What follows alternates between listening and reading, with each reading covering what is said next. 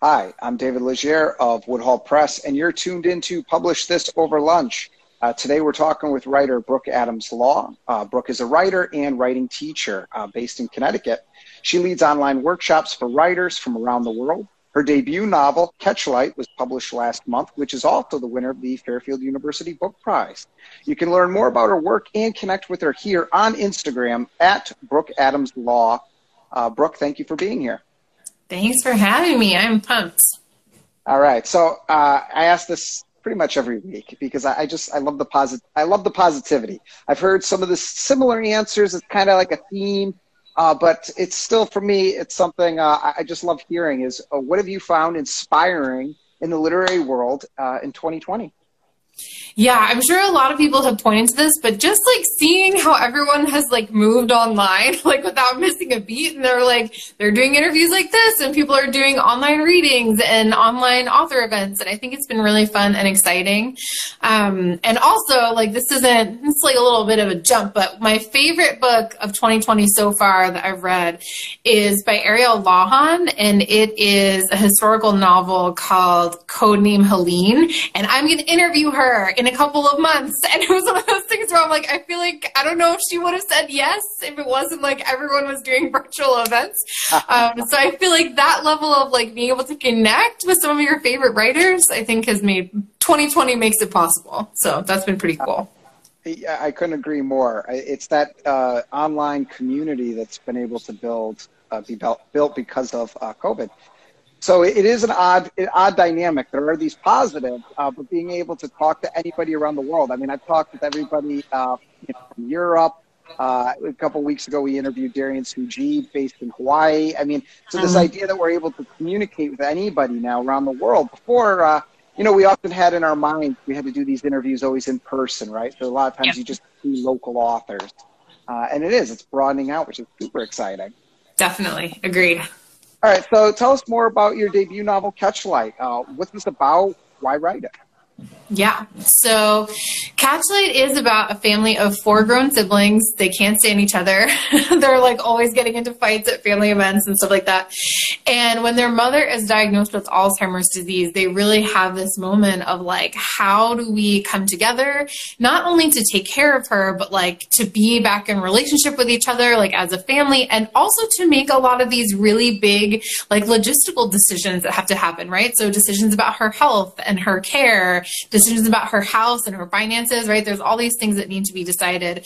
So, yeah, I wrote it just to kind of explore like this question of who are we without our memory and like how does a family deal with this kind of like it's not like a quick tragedy where someone dies quickly but it's like they call alzheimer's the long goodbye right and so i was like how does a family deal with this tragedy that unfolds slowly over time yeah was there a moment where you just had the epiphany for the idea? Like, do you mm-hmm. remember? You know, like I was, was uh, watching Back to the Future the other night because of course on Netflix, and it's like the flux capacitor when I smacked my head on the toilet, and then I just woke up with this vision. Did you have a moment where you conceived of the idea?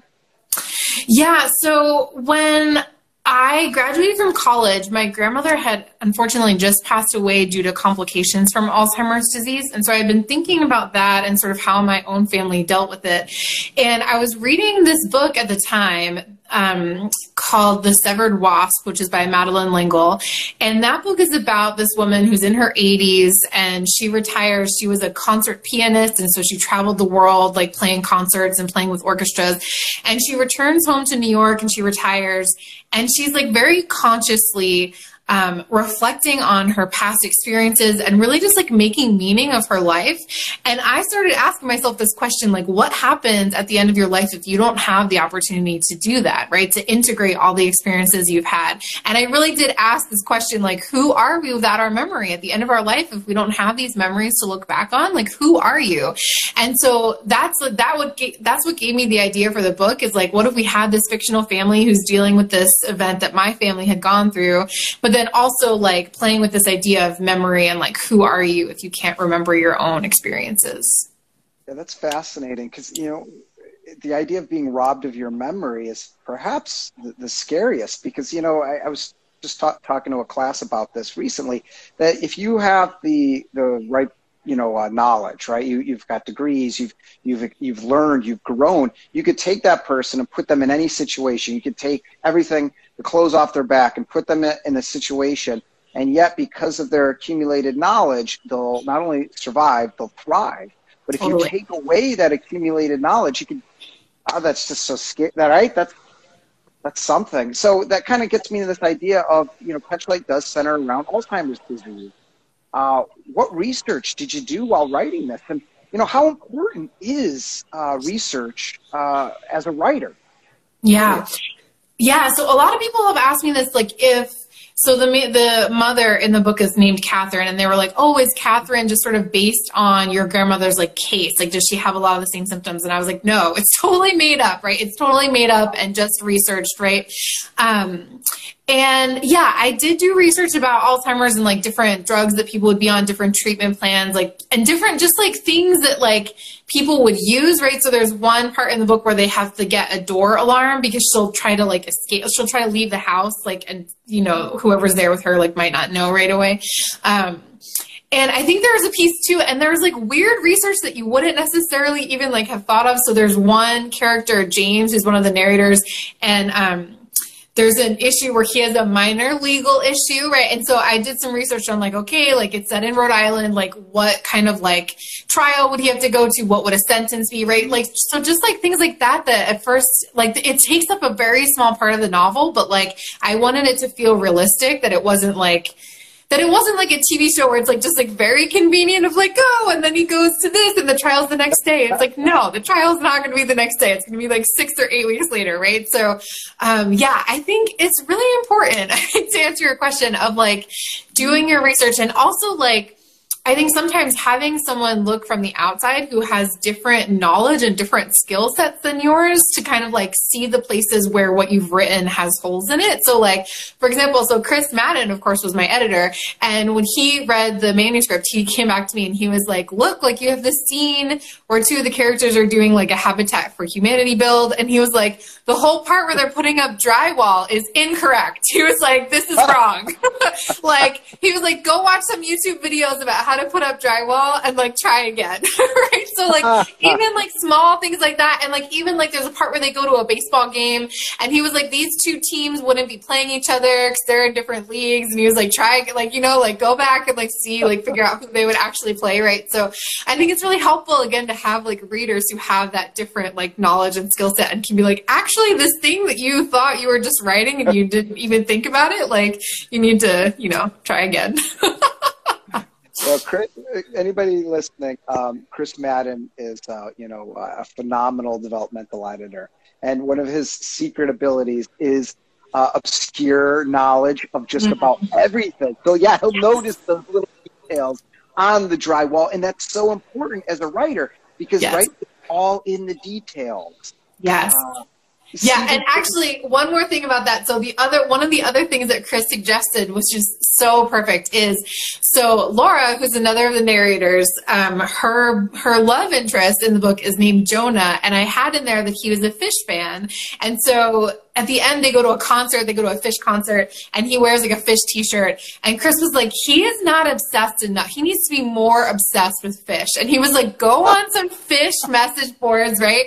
And like he's like he needs to be quoting Phish lyrics. He needs to be like talking about like the best live shows that he's seen. And i swear to god two of my girlfriends have texted me and been like my husband loves Phish and i read him this part about jonah like quoting the line and like and he was was cracking up, right? So people were just like totally resonating with that part. So I was so grateful that he like pushed me to take that a little bit farther because it really made a big difference. It is. It's it's it's the, the idea of, because why do we read in the first place, right? It's uh, a mm-hmm. form of escape. It's a lot of things, but what you want to do is you want to enter the world that you're reading, and yeah. those details are what allow us to enter that world. Without it, you know, it, it's like it, it's just you dip your toe in, but you can never really submerge uh, submerge yeah. into the water. Uh, so that's fascinating, and I love that uh, the, the, details behind this. You know, Stephen King, when he wrote uh, From a Buick 8, actually rode around with the Maine Police Department for I think like six months, wow. just learning what it's like to be a Maine cop. And yeah. I, I thought that was, I, I love that. I love that when people, you know, as a writer, you take that leap But yeah. even the concept of Alzheimer's, right, is a not a new concept, but how long ago, you know, like think back to your grandparents. Uh, mm-hmm. I remember as a kid when I would hear about grandparents that were, you know, clearly suffering from Alzheimer's. It was, oh, they're just old. You know, it was never mm-hmm. really diagnosed. It was never mm-hmm. talked about. It was just like, oh, you get old, you forget things, and that's what it yeah. is. Yeah. Uh, so I love that you know what you've done with this book is you're you're you're bringing light to a, a really serious issue, mm-hmm. uh, and you did it thoughtfully. And it, you it kind of gets into this idea of, you know, as uh, a writer, you know, you draw from this well of inspiration. Obviously, you know, your your grandmother, you know, how much of Catchlight is based on your experiences beyond, you know, just the direct immediate? Like, did you draw from other areas of your life? Is your, like, is somebody reading this going, oh, I think that's me she wrote about? yes. Well, the, so the funny thing is that like almost nothing in the book is true, like actually happened. Like all the the whole plot is like totally made up. All the characters are totally made up except for one. So the one character who's based on a real person is Laura and James's stepfather Bill is based on my great uncle who was like he was like my grandfather. So he was my grandmother's boyfriend. My grandmother this is my other grandmother, not the one that was that had Alzheimer's. And she decided she never wanted to get married again. So they were together for like 40 years, but they never got married. So in any case, Bill was based on, you know, my great uncle and just like he just showed up one day, like exactly as I remember him and like wearing a plaid shirt and like just like being like this gruff, like loving presence. And I was just like, oh my God, he's going to be in the book, right? So he's like the only person that's real. But it's really interesting the reaction that like friends and family have had of like people like cousins and friends like calling and texting me and being like, oh my God. Like my one cousin was like, is James my brother? And I was like, no, no, he's really not. right. So um, it's been interesting to see like where other people see similarities that like I didn't intend. Um, but I would say the only, there are like very small parts that are based on my own experience where like, like Laura will have a memory of like a trip she took to Scotland in college and like that was a real memory. So I did have a friend was like, "Oh, that was me on the beach with you in Scotland," and I was like, "Yeah, okay, that was true."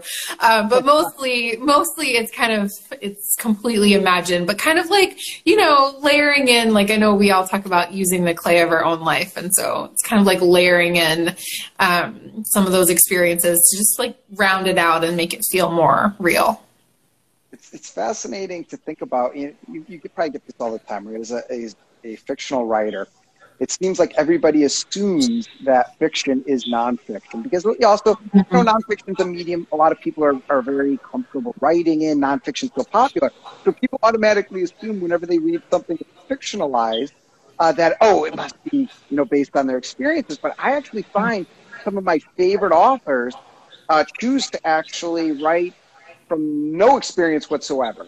And mm-hmm. it's, you know, like, I'm like, oh, that's just incredible. They wrote about being, you know, for instance, uh, you brought up fishing, right? Uh, about being a, a seafood fisherman, right? Like at mm-hmm. sea, 60 years old. And like, you know, I'm just like, oh, the, the world they create.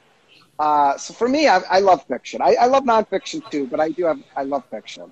Yeah, it's so fun, and it's it is like like I had one of my friends is also a writer, and she writes nonfiction. She's like, I don't know how you like make so much stuff up, and I was like, I don't know how you stick to like reality. like we were having this mutual like incomprehension of just like ah, so you know we carry on. like the balancing act. Like one week, I like to do like you know a creative uh, nonfiction. Mm-hmm. Just to you know get myself in it, and then the, another week I just might want to write a little short piece on you know what it might be like to uh, travel to Mars, right? Yeah. You know, like I just love reading about everything going on and being like, what, what, what would it be like? Uh, in fact, you know, I was having fun writing a short story. This was probably about a year ago. So when I say recently, it's a year ago. But it was on the concept of uh, what would it be like uh, to be selected to go to Mars? Because you remember there was that push that they sent out a while back where you got like a ticket on um, some people got selected to go to Mars, and I just was mm-hmm. like, but all right. So you know, staying on this topic of the journey of the publication, uh, what did it look like from day one? You know, you entered into the Fairfield University Book Prize, you won it, and now you've got this book out in the world. What was your journey like from the beginning? Oh my gosh. Well, so first of all, I like to tell the story like from, from, like back it up a few phases because I finished writing Catchlight in 2014 and I was like you know, querying like 125 literary agents. I was pitching small presses. I was entering contests, right? The first time that I entered the Fairfield Book Prize was in 2017 and I didn't even make the finalist round. and I was like, ah, but so I decided to enter again in 2019 and, and that's when the book won. And of course got the book deal with Woodhall Press. And it just like the day that I found out, I was just like sobbing because I was like, it gets to come out into the world, right? Of like, it's been like complete for a long time. And so it's just been like such an incredible journey to get to talk to people who have read it and just be like i feel like you see me for the first time almost like some of these people right? Of like like i worked on this book like so diligently for so long. And so getting to then have people meet these characters that i love so much has been really satisfying. Yeah it's incredible that you know you published this you, you, you wrote this in 2014 and it wasn't getting picked up. And yeah, I mean, it's since it's been published. I mean, it is has been performing very strong. It's it's re- receiving uh, awards. It's being accredited. Everybody loves this book, and yet, if you went back in time, right, the publishers that didn't pick it up, the agents that didn't want it, you have to say to yourself. Uh, you know why? You know, like I always love to look back on at these decisions because think of the first thing you ever had published. I have a short story that uh, got published a year to the date. The rejection is hilarious, and I keep the mm-hmm. rejection. One year later, didn't change a thing in it. Yes. Got accepted. Didn't change anything. Got accepted. Loved it. Good to go. And it's fascinating to me how you know, especially publishing, it's just filled with all these opinions. And mm-hmm. somehow these opinions mean something. But in the end, who what really matters is what readers think. And yeah. readers love Catchlight. yeah. and I'm just like so gratified by it like every time because and I think it's in some ways I'm grateful for the experience I had because it makes me appreciate even more when people appreciate the book. Like it's not like but and also but I like to tell it from the beginning because people are like oh like it's such a success and I'm like and it's like 7 years in the making um which is beautiful. So here we well, are. you you know what?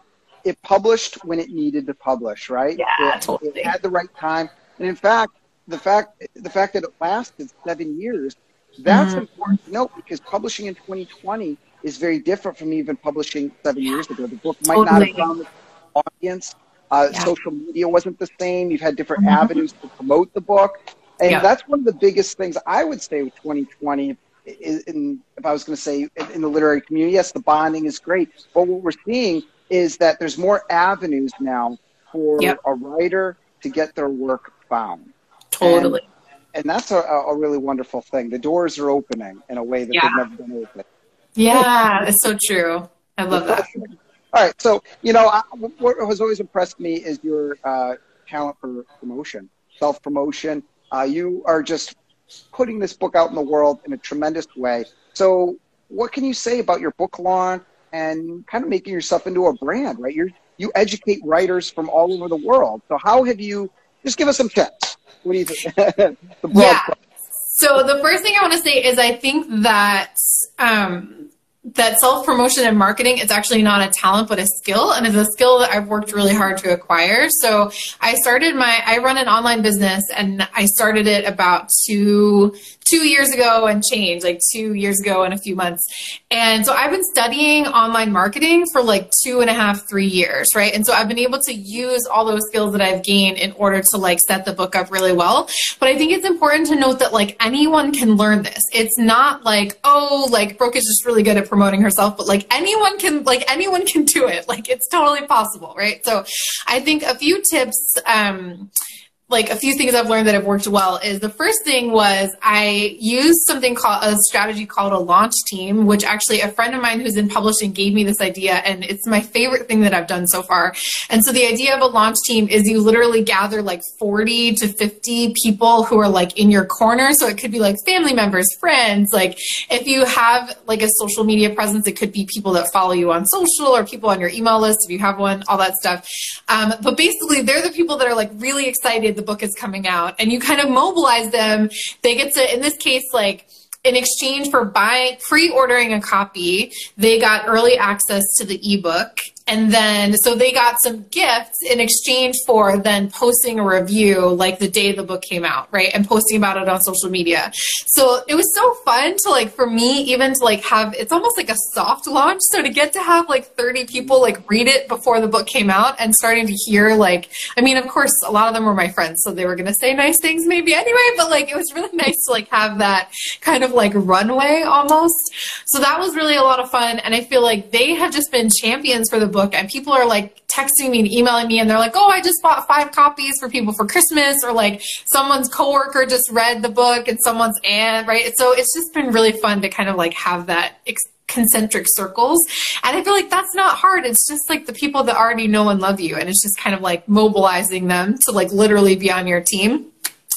And I think one other thing that has been really fun for me is being on podcasts. So I pitched myself to be on a bunch of podcasts. And I think the most exciting thing for me has then been like, creating relationships with some of the people who host some of the podcasts that I was on. So, for example, um, I did a podcast interview with this woman, Zibby Owens, who hosts a podcast called Moms Don't Have Time to Read Books. And she's interviewed, I mean, some of the most famous authors of our time. Like the person, the episode immediately previous to mine was Nicholas Sparks. Like, I mean, this is the level of person that she's like interviewing. Um, so, in any case, she also writes for the Good Morning America blog. And so she featured Catchlight on the Good Morning America blog for books that were coming out in October, right? So, um, you never know, like, when you form a relationship with someone, like, what opportunities are going to come out of it. So, that's been really fun for me too. That's the dirty word that I talk about on some episodes called networking. And people, mm-hmm. like, I get like this weird pushback because sometimes networking can have a, a negative connotation as, as it's usury, is how people mm-hmm. think of it. And I said, actually flip it on its head and actually look at it as forming organic friendship with people yeah. that may or may not actually, you know, do something in the future that benefit you both, but you're just forming connections. That's all it is. Yes. It doesn't have to be this like dirty, like, all right, help me out. Yeah. yeah, no, and it's not this weird thing, right? Where like you like are always asking the person, right? So like with Zibby, for example, like we did our interview, but I also like just follow her on social media. And so she had an article out in the Washington Post that I thought was a really good article. So I shared it and she was really grateful. She had a tragedy in her family. I sent her like an e card, like in sympathy, right? So it's just like being like a person. Like it's not like I'm always like, can you do this for me? Can you do this for me? Like, no, it's just like a give and take relationship like anything else. So yeah, I love what you're saying. It's just like that organic kind of friendship style.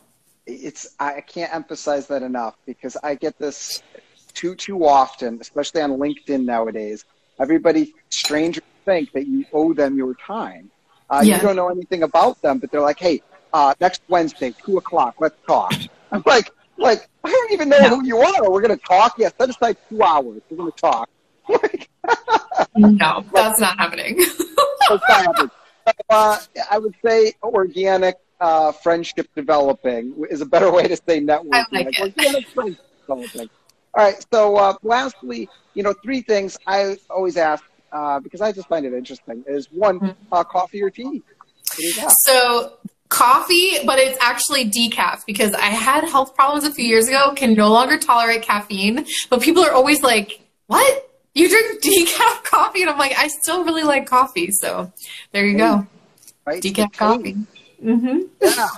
Uh, all right, decaf coffee. Uh, next one. What did you out of bed each day? What's a quote, a motto, song? What gets you like pumping your fist as the best writer in the universe?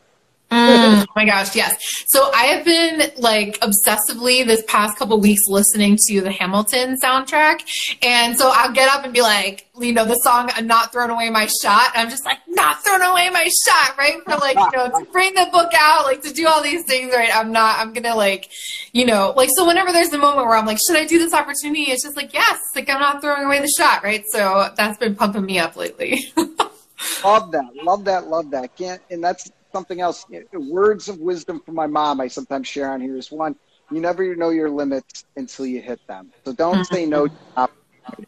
Uh, yeah. You know, it, especially as things become more and more challenging in 2020, going into 2021. If an opportunity comes your way, take it. like, ah, I, that's, that's a good, such a good point. I love that you bring that up. And um, last is uh, a piece of advice, a tip, anything for anybody listening. Yeah, so I work with a lot of writers, as you said, or aspiring writers. And the question that I get the most often, or like the obstacle, is people say, like, um, but who am I to be a writer? Or like, why do I think that somebody would find my story interesting? And what I say to them is this idea, and I feel so strongly about this, that your desire to write is a calling to write. And it's like, plenty of people go through their whole life with like it never even occurs to them to write anything.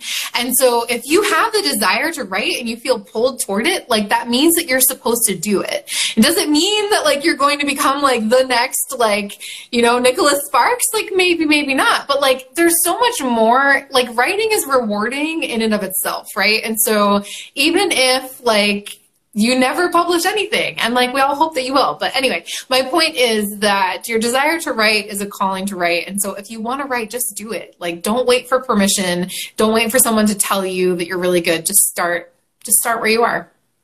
Your desire to write is your calling to write. I'm going to, yeah. that's going to be my motto for today. For the rest of the day, I'm going to be saying, I'm like, you know what? That's great. Uh, do you have any upcoming events or anything for anybody listening? Any, any, you want to plug anything? What, what do you got coming? Yes. so next Thursday, which is I think the 19th, the 18th, the 19th. Anyway, next Thursday night, I am part of an event called Women Writers in Conversation with Laura Allnut, who is a fellow Woodhall Press author, and Stephanie Harper. So the three of us were all went through the Fairfield MFA program. We've all had books come out in the past few months and uh, we're we're just going to hang out we're going to answer questions we're going to share about our process and if you come follow me on instagram i will have a link to that in my bio shortly excellent and i also saw that event uh, and it's on the woodhall press instagram as well uh, so please be sure to go to that event it's going to be amazing uh, and be sure to also just check out brooke online uh, you know at brooke adams law and if you have any questions anything on here that you found uh, interesting that you'd like us to talk about in the future or uh, you'd like to be a guest on the show, email me at david at woodhallpress.com. Uh, yeah, and that's it. Thank you again for being here. Awesome. Thanks, David.